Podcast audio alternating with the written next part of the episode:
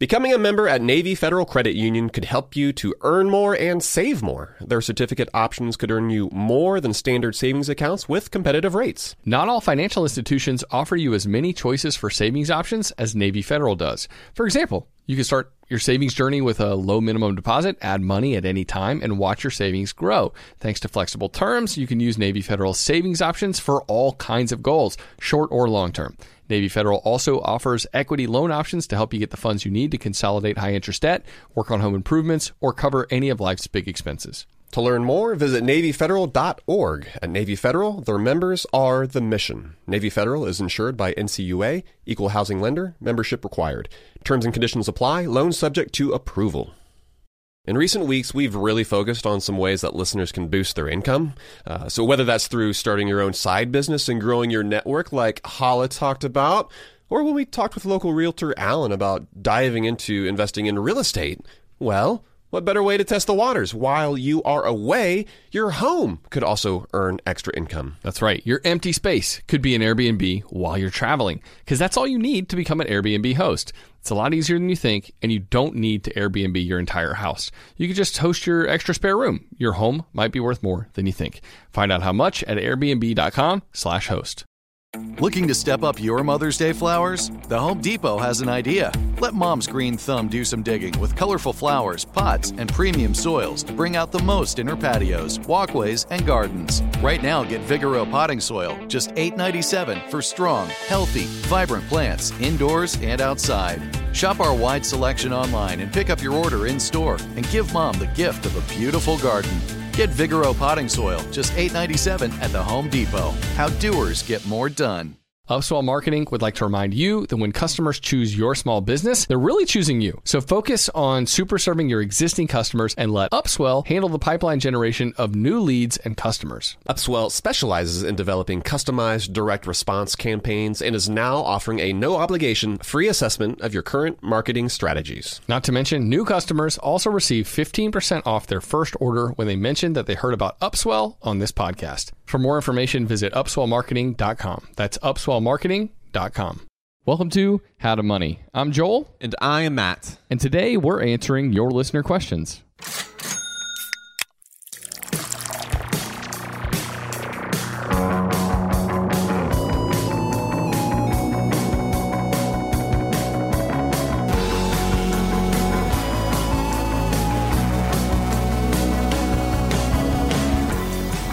That's right, Joel. As usual, we have five questions on the docket. We're going to talk about changing your tax withholdings, couples, and money.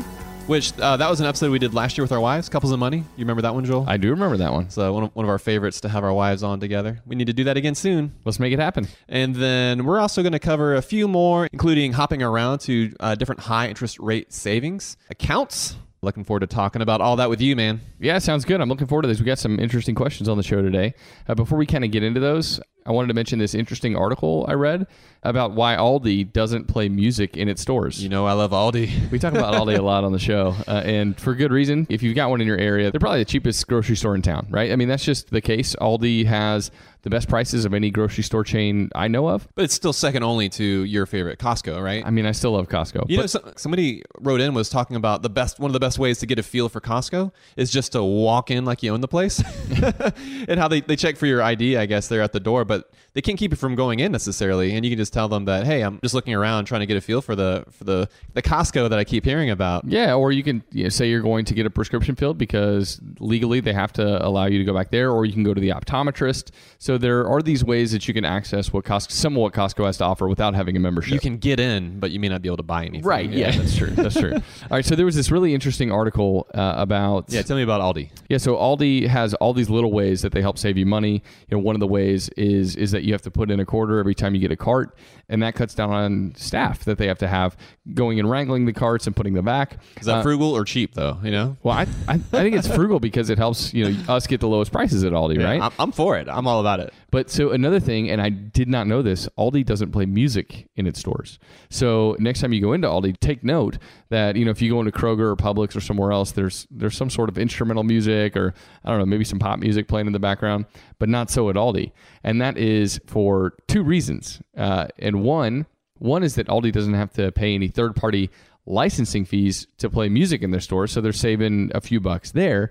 And then another reason is that playing music in a store actually kind of creates a relaxed atmosphere that keeps people in the stores longer. So it's an efficiency play at the same time to keep people moving through those tiny stores. So that's why I feel inclined to dash in and dash out without lingering and seeing what's on sale because I don't have that music playing Exactly. to Yeah. calm my nerves. You mentioned your ability to make a 90 second Aldi run recently, and so that's why, man. It's because you're 90, not 90 second milk run. you you don't necessarily want to stay in there and hang out, and so yeah, I just thought that was like kind of an interesting tidbit about Aldi. Yeah, they're all about getting folks in, rung up, and then out of there. The cashiers at our local Aldi, I am blown away at how quickly they just grab that stuff. And I want to say half the items, they don't even scan because they have the codes memorized. And so they're just punching it into the, the keypad there. They're not even scanning it. They're Oh. just like throwing it into the cart and they're just like, It's so impressive. And Super impressive. The other impressive thing that Aldi does, Matt, I don't know if you've noticed on on all of their packaged goods. Have you, have you seen how big the barcodes it's are? like one whole side of the box. they're huge and they're on every side it seems like and so like they're all these barcodes So and smart. it, it just makes it much quicker for for those cashiers to scan the items too so you're in and out of aldi in no time 90 seconds flat it makes an aldi run much quicker and more efficient which is nice You got so much love right now for Aldi. Do you feel guilty of uh for pimping Costco so hard on that one episode? dude i can love both at the same time okay i can love my costco and my aldi and they're both great for different reasons That's true. you know aldi doesn't sell life insurance matt okay when they do i might consider it Well, and I might consider Costco if they sold delicious craft beer. So we'll see when that happens. Actually, they do sell good beer sometimes, and different Costco's sell different kinds of beer. So, Oh, really? The Kirkland Signature beer, like we mentioned, is bad. But at my Costco, sometimes they'll have Chimay Blue, which is an awesome oh, beer. nice. Nice Belgian. And my buddy Josh says that at his Costco in California, they sell Modern Times beers, and Modern Times makes some great stuff. Oh my So, gosh. yeah, Could you imagine if if our Costco sold modern times? that would be awesome. All right, we'll continue this beer talk and quickly mention the beer that we have uh, on this episode. It's called Pink Robots, which is a kettle soured ale with raspberries and blackberries, and this is by Birdsong Brewing. Take a look at that label there, Joel. What you think of that? It's cute. Yeah, it makes me think of uh, the Flaming Lips, uh, a band.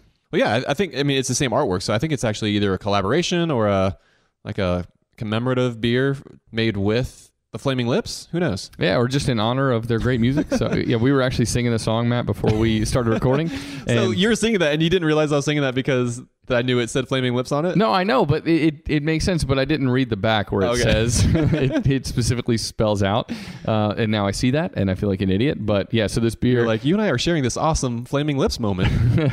made in honor of a great band and a How great coincidental. song. Yeah, Well, yeah, this beer was sent to us by Emma there in Chapel Hill. And I'm looking forward to uh, enjoying this one with you, man. And we'll share our thoughts towards the end of the episode. No doubt, buddy. All right, so on to the subject at hand, Matt. We're answering listener questions. And by the way, for any listeners that have a question that they want Matt and I to tackle on the podcast, you can go to our website, howtomoney.com slash ask.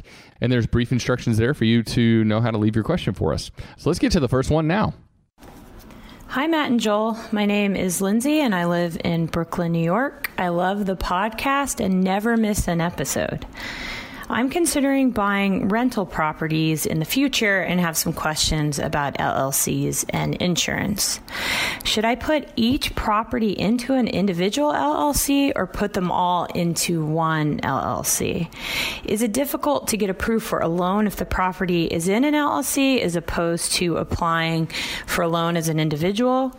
And lastly, should I purchase umbrella insurance coverage also? Thanks so much and keep up the awesome work. Lindsay, great question. First thing I got to say is get another hobby. If you're listening to us every week like that, Jerk. I don't know. Maybe there's better things you could do with your life. No, I'm just kidding. Thank you for listening. We appreciate it. Lindsay, you're the best. All right. So at first we have to mention this up front, Matt. You and I, we're not lawyers, and this question does wade into some legal territory, but we're happy to share what we know as real estate investors. That's right, Joel. All right, Lindsay, let's get to the first part of your question, right? You asked about maybe putting them all into one LLC, and we would recommend that you uh, do not do that. The reason being is that if you have an issue at one of those properties, because you did say multiple properties, it sounds like you're not looking at maybe just getting one, you're looking at maybe getting a couple or a few of them. But if you were to have an issue just at one of your properties, that could lead to a lawsuit and you'd be putting all of your other properties at risk. Ideally, each property would be in its own LLC, but with that comes additional hassle of like maintaining records and you know that complicates your taxes, but it is absolutely the best option, you know, when it comes to risk and trying to limit that liability. Yeah, and it can be harder, right, to get a loan as an LLC.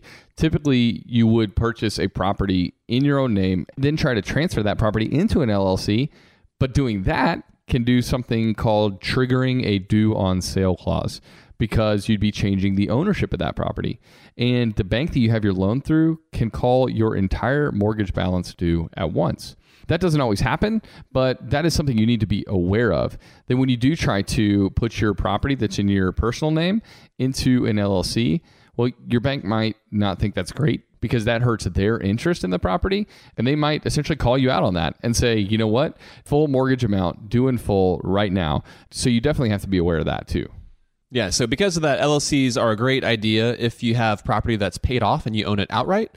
If that's the case, then an LLC can be a low cost insurance policy, right? For worst case scenarios. And quick random thought her name's Lindsay. What if her initials were LLC? Oh, That'd be kind of random, I guess. that would be. Yeah. And, and, so basically, for the vast majority of folks that invest in real estate, the best idea is to do what Lindsay mentioned at the very end of her question, which is to have an umbrella insurance policy because most folks that are investing in real estate have a mortgage on the property.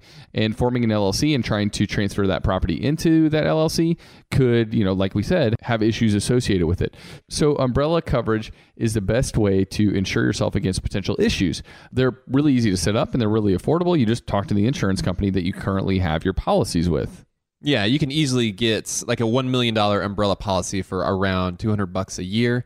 And the bonus is that it covers, you know, any sort of claim made against you, like in the case of an injury or a lawsuit say related to like a car accident, for example, right? Like that umbrella policy is not just isolated to that investment property like that specific LLC would be. So yeah, just keep that in mind that there is sort of that additional perk.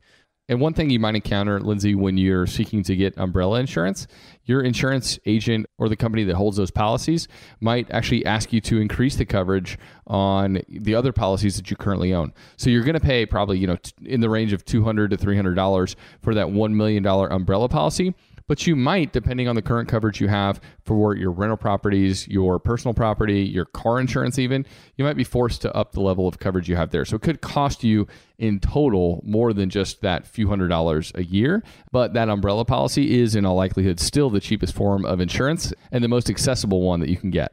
Yeah, for the vast majority of folks, especially those who are beginner investors, the, the umbrella policy is going to be great. However, if you do kind of get past small time landlording and real estate investing and you're kind of getting into the big leagues, you know, that would be a good time to consult a real estate tax professional and a real estate lawyer.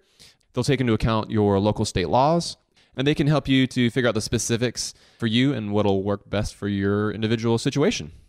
I love it. We start out on on a tough one, Matt. with the legal advice that we are not. Yeah, Lindsay and Brooklyn setting us up to fail. Just kidding. That was a good one, and hopefully that was helpful, Lindsay. All right, uh, looking forward to taking a couple more questions, including a real touchy one about couples combining money, and we'll get to that right after the break.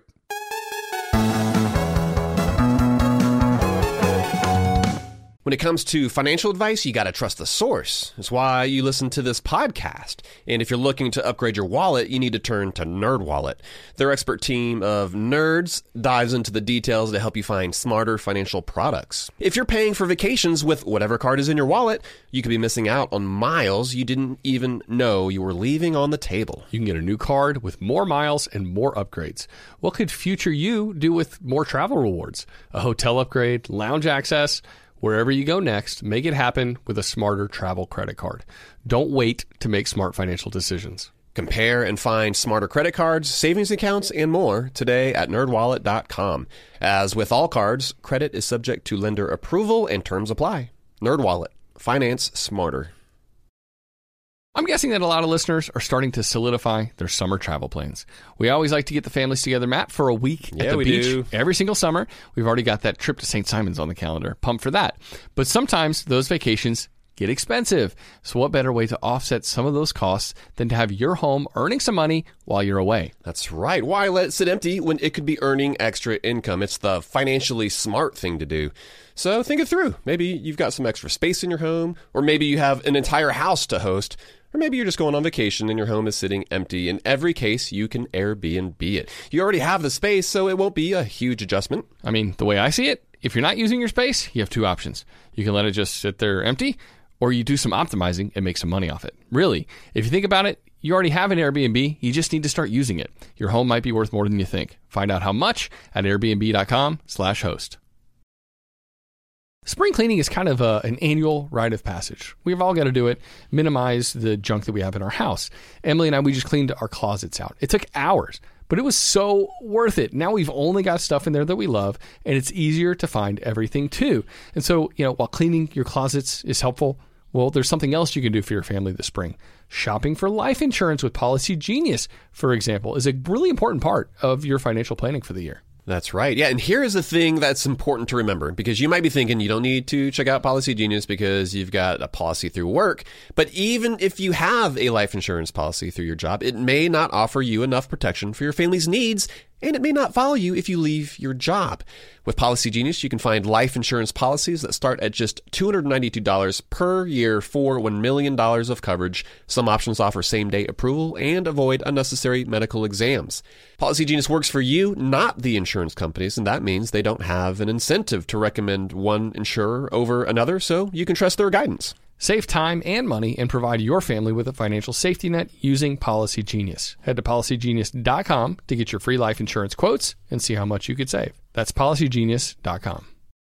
If you're listening to this podcast right now and you're a small business owner, listen up. Upswell Marketing would like to remind you that when customers choose your small business, they're actually choosing you. So focus on super serving your existing customers and let Upswell handle the pipeline generation of new leads and customers. They do everything from hyper targeting best fit prospects through campaign optimization. Upswell Marketing's unique approach includes direct mail, search engine marketing, and social media ads, and has fueled more than 10,000 small business success stories. Upswell specializes in developing customized direct response campaigns and is now offering a no obligation free assessment of your current marketing strategies. Not to mention, new customers also receive 15% off their first order when they mention that they heard about Upswell on this podcast. For more information, visit upswellmarketing.com. That's upswellmarketing.com.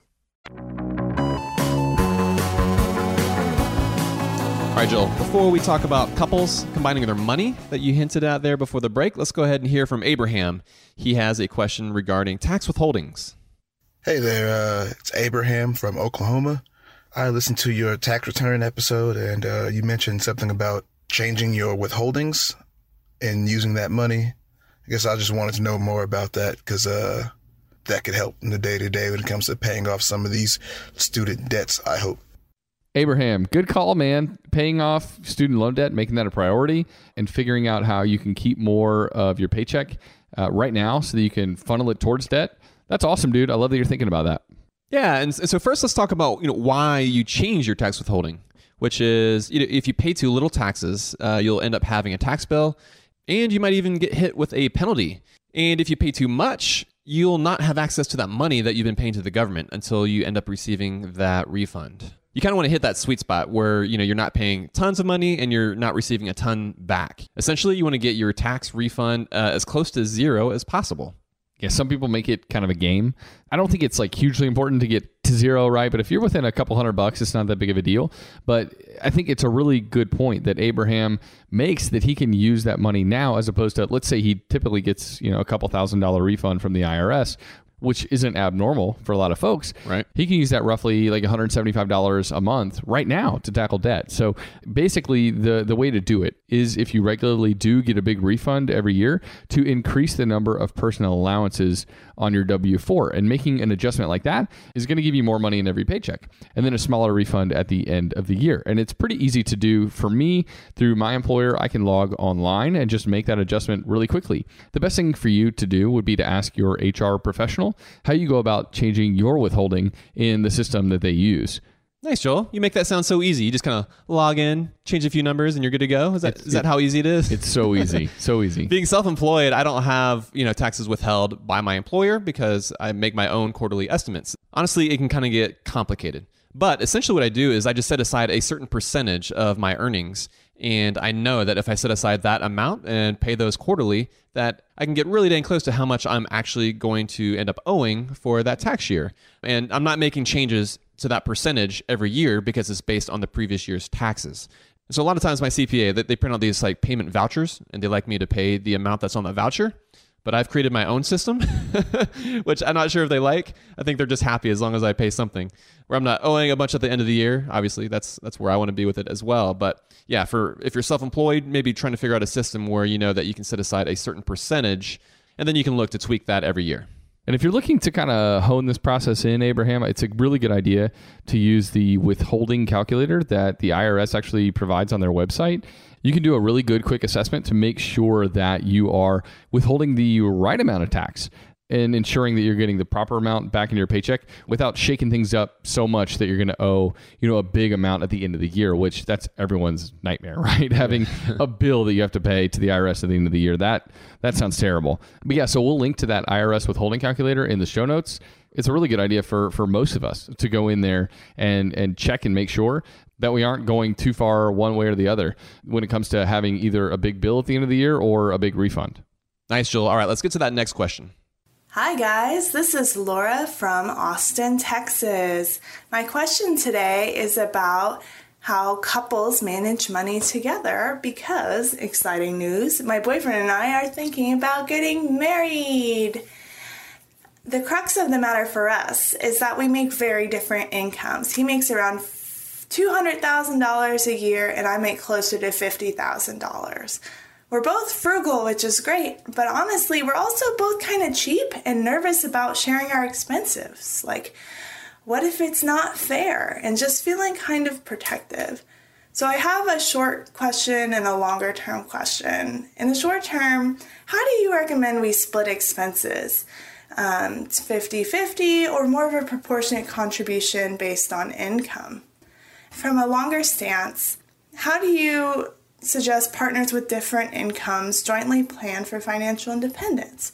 If he's on track to be financially independent at 50, but I'm on track to be financially independent at 65, there's a little bit of a discrepancy there. So I know it's tricky stuff, but my boyfriend and I are committed to finding a solution we can be happy with, and we just love any sage wisdom or advice that you guys have. Y'all are super smart. And if y'all ever come down to Austin, please hit us up and we'll check out some breweries. Thanks, y'all. Bye. Ooh, Laura, don't tempt us. Austin, I think it's on mine and Joel's short list of U.S. cities that we want to visit. Good barbecue, good beer. What good, else could good you want? beer, exactly. Yeah. yeah, Kate and I almost went there for our anniversary trip a couple years ago, but we ended up going to Maine instead. Well, I can't fault you for that one. Maine is incredible, dude. Yeah, and they also have fantastic beer. But Laura, this is a, a question that can be a bit tricky. And, you know, it's also going to be specific to every individual couple, but, you know, we're, we're glad to dive into this one. Yeah, first, I think it's really important to mention that it's good that you and your partner are talking about combining money and what it looks like. You know, most couples, they decide to get married. They don't talk about money at all beforehand and they get into it and then they find out that they're at odds or they just don't agree on how to handle money now that they've kind of joined forces. Makes for some awkward times and arguments as well. But Laura, the good news is that you're mentioning how you guys are kind of on the same page when it comes to how frugal, or you know, you may have mentioned cheap. Hopefully, you guys are, are, more frugal than cheap. But yeah, it sounds like you're on the same page when it comes to uh, at least your spending habits. So that's a great start. Yeah, and so when it comes down to it, there are people that are that are in all sorts of different camps when it comes to how you handle money as a married couple. And in my mind at least, it oftentimes changes based on specific relationships and also your age. I feel like the younger you get married, the more likely you are to kind of combine finances and do everything out of one account. The older you are and the more you've had your own established career, you've been making your own income, you've lived alone or with a, a roommate, but really you've been responsible for your own self and your own bills for maybe a decade or more that kind of begins to to change the picture. And it feels a lot easier for couples like that who have been on their own for an extended period of time to not merge their funds in the same way. And really this is a personal decision. This is a couple specific decision. But it's important to point out that it can vary in a major way based on the stage of life that you're in Yeah, Joel, I know that this is a really hard conversation, especially if you've been saving your money and you have a decent nest egg set aside. But, you know, my personal opinion is that once you're in a committed relationship or once you're married, I don't personally see there being a difference between your money and his money. What's his is yours and what's yours is his. And in the same way, when it comes to your expenses, you're not splitting expenses. You're you're paying for your expenses together as a couple. I guess that's at the root of it is that you're working together towards a certain goal as a team, whether that be to pay off debt, pay bills, or work towards financial independence. You're working towards something together as a unit, not individually as separate salary earners anymore. Which gets us, you know, to the second part of your question uh, about striving towards, you know, financial independence. Essentially, it seems like if you had a system like this that was set up in a way to where you both earned your individual incomes and you both are responsible for expenses separately, that that's a way to to breed a lot of resentment in your marriage. Like how much more could that resentment build up? Like with what you said, you know, there, could be a difference of 15 years between when he could potentially retire or be financially independent versus when you could.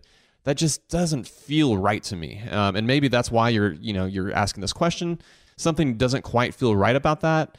But I know that this is a tough question. You're wanting to be fair, but at the same time, do what feels right for the relationship. It sounds like you both want to be heard and understood and careful at the same time, but you don't want to be so careful with your money that you are not setting up your relationship to thrive and, and grow as well as it could.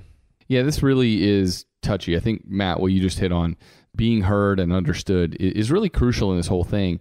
You want to make sure that whatever strategy you adopt when it comes to savings, expenses, pursuing financial independence works for both of you at the same time.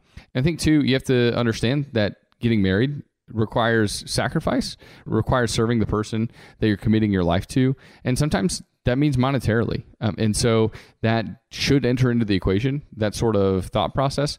One thing that some people do if they want to keep some of their finances separate, which I think makes a lot of sense, is having a hers, his, and ours category for where their money goes. And maybe you decide that's a little bit better of a strategy for you guys to have a certain amount of your funds commingled well, you keep portions of your paychecks in an account for each one of you. That is a potential way to go that might work best for your scenario. And one really great thing that Matt and I have found when it comes to how couples can think about combining their finances well, well, there's this really cool app called Zeta, and we'll put a link to this in the show notes. Uh, but Zeta has a guide to couples combining finances. They have a lot of questions for you to consider, models that they show you for combining finances. There are specific questions based around your income. It's a really, really great guide, and it's worth taking a look at. And I think it'll be really, really helpful in helping you guys kind of parse out some of these issues. I know we didn't give you like a silver bullet that makes it really easy, but but that's just because people are different, marriages are different, the time we enter into a marriage is different. Some people are on a second or third marriage, and that changes things up even more. And so I think we need to note that there's nuance to to each situation like this. But hopefully these have been kind of some helpful thoughts to kind of get you pointed in the right direction. Awesome. That's great, Joel. So after the break, we're going to talk about high interest savings rates. Stick around for that.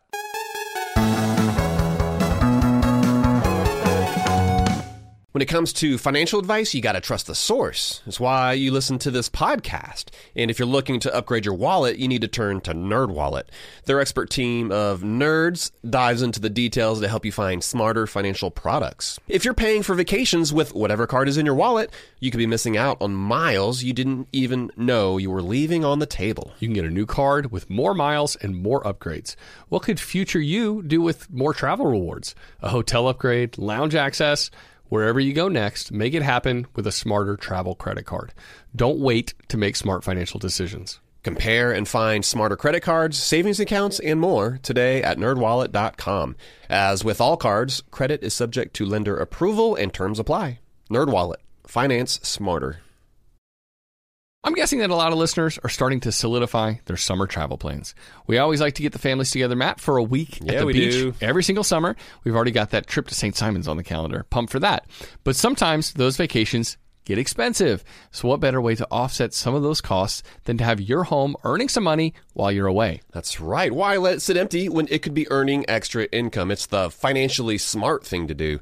So, think it through. Maybe you've got some extra space in your home, or maybe you have an entire house to host Or maybe you're just going on vacation and your home is sitting empty. In every case, you can Airbnb it. You already have the space, so it won't be a huge adjustment. I mean, the way I see it, if you're not using your space, you have two options. You can let it just sit there empty, or you do some optimizing and make some money off it. Really, if you think about it, you already have an Airbnb, you just need to start using it. Your home might be worth more than you think. Find out how much at airbnb.com/host. If you're listening to this podcast right now and you're a small business owner, listen up. Upswell Marketing would like to remind you that when customers choose your small business, they're actually choosing you. So focus on super serving your existing customers and let Upswell handle the pipeline generation of new leads and customers. They do everything from hyper targeting best fit prospects through campaign optimization. Upswell Marketing's unique approach includes direct mail, search engine marketing, and social media ads, and has fueled more than 10,000 small business success stories. Upswell specializes in developing customized direct response campaigns and is now offering a no obligation free assessment of your current marketing strategies. Not to mention, new customers also receive 15% off their first order when they mention that they heard about Upswell on this podcast. For more information, visit upswellmarketing.com. That's upswellmarketing.com. And now a word from the show sponsors at Betterment. Do you want your money to dream big? Do you want your money to be a total self starter? Are you annoyed that your money doesn't work hard enough? Don't worry, Betterment is here to help. Betterment is the automated investing and savings app that makes your money hustle. Their automated technology is built to help maximize returns, meaning when you invest with Betterment, your money can auto adjust as you get closer to your goal. Rebalance if your portfolio gets too far out of line and your dividends are automatically reinvested. That can increase the potential for compound returns. In other words, your money is breaking a sweat while you can be breaking bread. You'll never picture your money the same way again. Betterment, the automated investing and savings app that makes your money hustle. Visit betterment.com to get started. Investing involves risk. Performance is not guaranteed.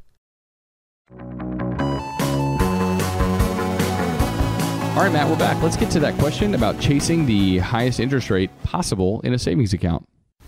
Hi, Matt and Joel. This is Chris from hot and humid Atlanta, Georgia. My question is about high interest rate savings accounts. I've had an online high interest savings account with the same bank for several years. They currently offer 2.2% APY. I know there are other banks out there that offer higher rates, so my question is do you think it's worth changing banks always chasing the highest interest rate, or just continue using the bank that you're with? And does that fraction of a percentage make a big difference? Love the podcast and look forward to hearing your thoughts. Thanks.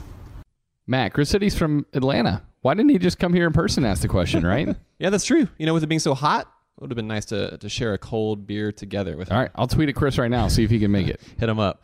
So, Chris, I mean, the first thing that you want to ask yourself is like, how much do you like your current bank, right? If you haven't had any issues with them, it's not worth it to, to chase the, the higher interest rate. If you're happy with where you are, it might be better just to stay put. Yeah, you said you've been with them for a couple years. They're paying a relatively high rate of interest, right? They're they're at least competitive in the market with with other banks that are paying high interest rates. If they've been good to you, if they've provided good customer service, if you feel like their services are strong, I mean, I feel like that's a great reason to continue to stay loyal. I think it's important to stay loyal to companies that treat you well. And so if this bank that you're with is a good bank and they do treat you well, it's best to reward them and stick with them. I would say as long as that's the case. Yeah, Joel, for me, customer service and then like a pretty sweet app. It's got to work well on my phone so I can kind of take pictures of checks, do my mobile banking. Oh yeah, if you're getting one of those ancient dinosaur apps, that's uh, that's no good too. That that would be another reason to switch. Yeah. And so, Chris, keep in mind that rates fluctuate based on the market and the desires of that particular bank. Depends on what their financial goals are that they've set for themselves. CIT has some of the best overall rates recently, but you know, there's other banks like Ally who are always going to be competitive when it comes to the rate that they're offering. I'm personally a huge fan of them. Yeah, keep in mind that depending on your balance, the difference between a rate of something like 2.2 and 2.5, which is the highest in the market, or 2.3, right? Like it's very, very little money at the end of the day. So let's say you have a balance of $10,000 and the difference between your 2.2 rate and the highest in the market, which I know of right now, which is two and a half, the difference in interest accrued over a year is going to be 30 bucks. And so, yeah, 30 bucks isn't nothing. It's not negligible, but is it worth the time and effort that you would take to open up a new bank account?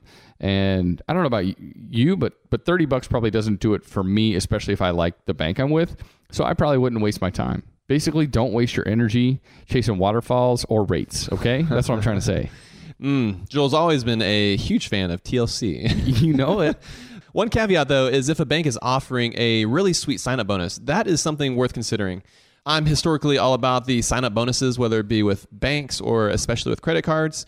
But there's some banks out there that are offering sign up bonuses between 150 and even 750 bucks. You've got to do a lot more work and they've got stricter requirements. So keep that in mind uh, that there might be more involved than just opening the account to say get that sweet 750. Yeah, sometimes you have to have a larger balance that you need Yeah. to put in, or you need to sign up for direct deposit, or you have to keep your money there for a certain amount of time. There's a great website called doctorofcredit.com, and they list out kind of all of the current sign up bonuses when you change banks. And they also do a really good job of documenting whether it's worth it or not. So we'll put a link to that page in the show notes. I think it's really helpful. But you might find a bank that has a good rate and a great sign up bonus. Uh, you know, I signed up for an account with Discover a few months back and made a nice little sweet sign up bonus, and they've got a great rate too. So it, that was definitely worth it with minimal hoops to jump through to make it happen. And Doctor of Credit, they update monthly too, don't they? Yeah, for sure. so it's very up to date. So yeah, if you're kind of in the market for a new bank already, not loving the app, not loving the customer service, any of those things, well then you might want to consider it. But ultimately, rate chasing, I mean, it never ends. Rates are constantly on the move, up and down. And there's, uh, to use a golf analogy, going to be a new leader in the clubhouse, like at the end of every every week. It seems like so. So chasing that perfect rate could be kind of a futile endeavor at the same time. All right, Joel, and our last question for this episode is going to be about talking about money with your friends. Let's hear it. Hey, what is going on, Joel and Matt? My name is Kyle Campbell. I'm from Key West, Florida. And today I have a couple questions for you about talking about money with friends. Your episode, Start Talking About Money, from back in December, got me thinking about a friend that I have that I enjoy talking about personal finance and investing with.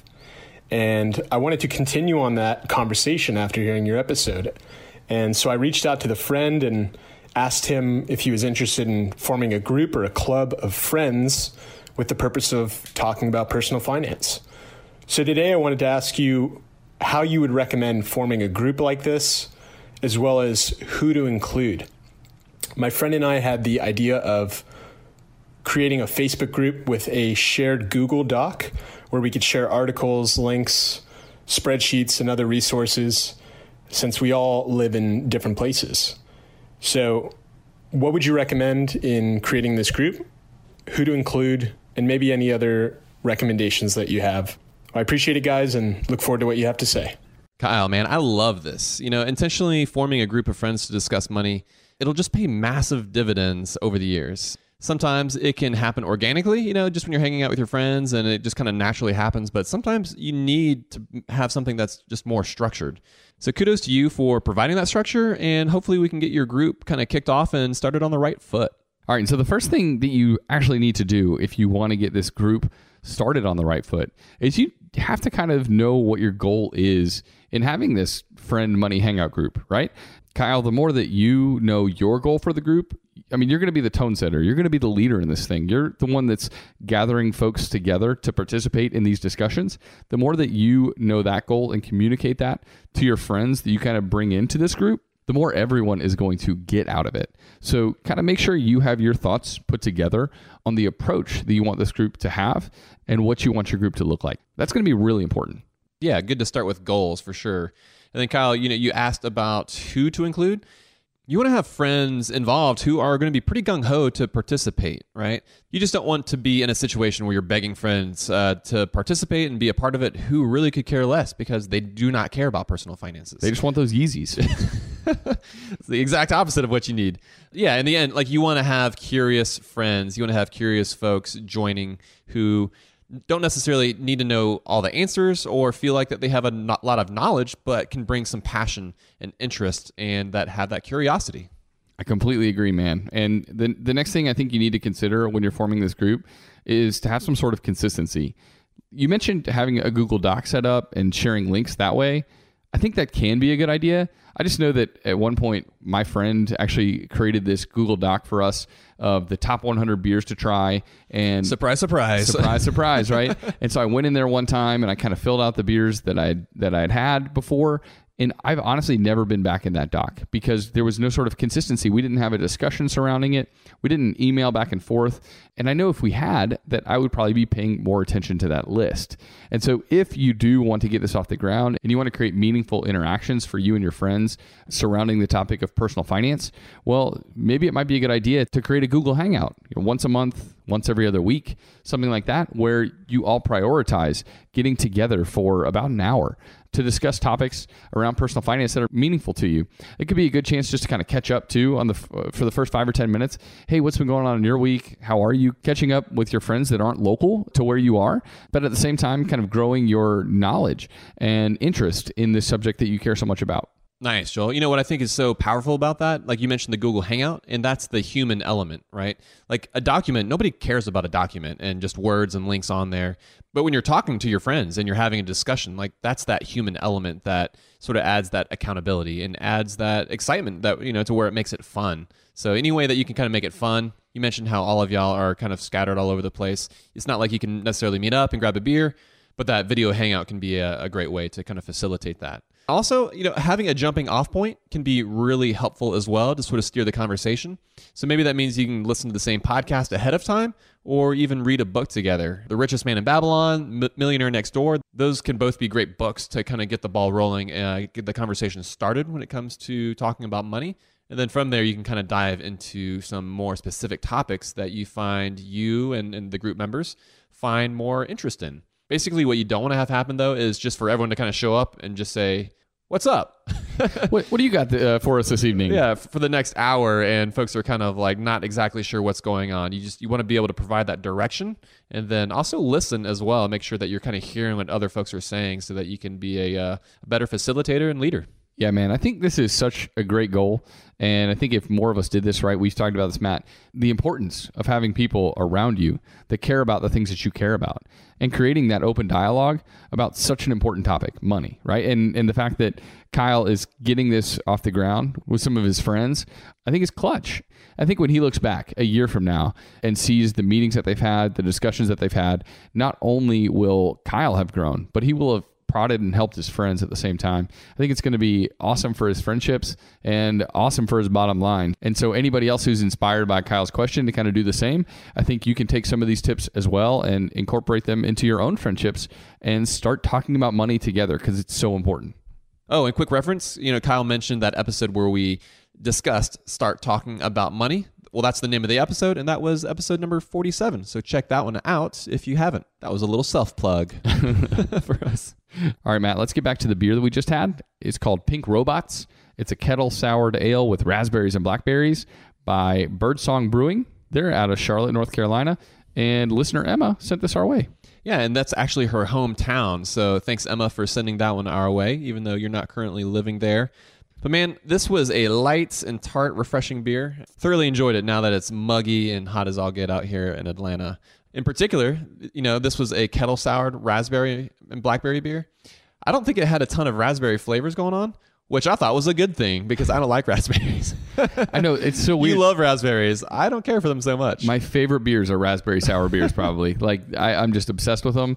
You don't love them, but that's okay because this one had a lot of blackberries shining through too. I feel like the blackberries actually kind of dominated the raspberries, and I was cool with it. This was a really good, light, fruity summer beer, and you got to love the music reference uh, in the name too. Yeah, some flaming lips. Even though this was a, a light kind of fruity beer, it still had this sort of chewy finish. Did you pick up on that any at all? Like this sort of like this weedy, like cereal like finish where I felt like I was kind of chewing on the grains a little bit, which I always enjoy that. So can't say I did. My palate is again not as refined as yours, man. I just make stuff up. You know that, right? Everyone knows that at this point. Uh, just kidding. All right. So if you want show notes for this episode and to see some of those specific links that we mentioned, including the link to that awesome article from the app Zeta that helps couples manage their money better together, well, you can check that out at our website, howtomoney.com. Yeah, and if you enjoy and find our podcast helpful, we would uh, love for you to leave a review for us over at Apple Podcasts. That's a great way to spread the word and for folks to discover this podcast who have not heard it yet. So if you don't mind, please help us spread that word. Oh, and Joel, we wanted to announce the winners of the book giveaway from Dr. Daniel Crosby's episode. That was the episode that ran last Monday. The Behavioral Investor was Daniel's book, and we're giving three copies of that book away. Thanks to everyone who entered by leaving us a review and then emailing us uh, your entry. But our three winners are. It's actually funny. Uh, two of them have the number three in their names, but Sam M3, M Lorlandini, and Whipple3. So we'll be reaching out to y'all to get you a copy of that book soon. No doubt. All right, buddy. Until next time, best friends Best out. friends out.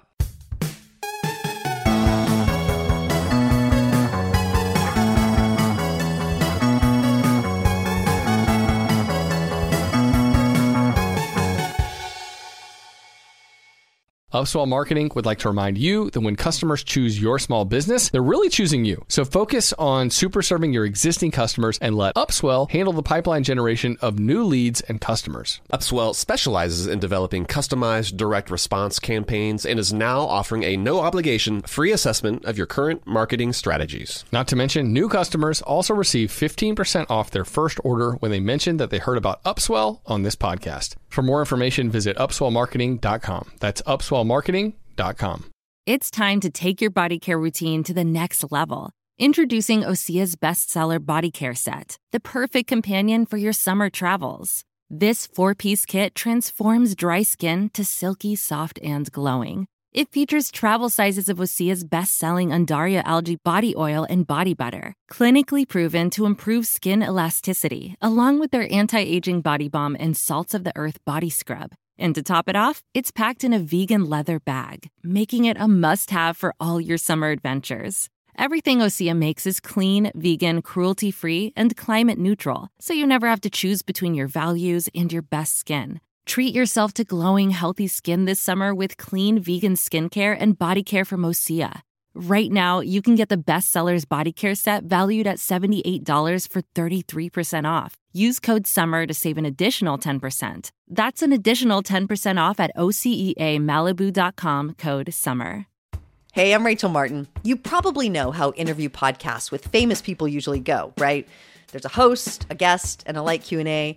On NPR's new podcast Wildcard, we have ripped up the typical script. It's part existential deep dive and part game show. I ask actors, artists, and comedians to play a game using a special deck of cards to ask some of life's biggest questions. Listen to NPR's Wildcard on the iHeartRadio app or wherever you get your podcasts.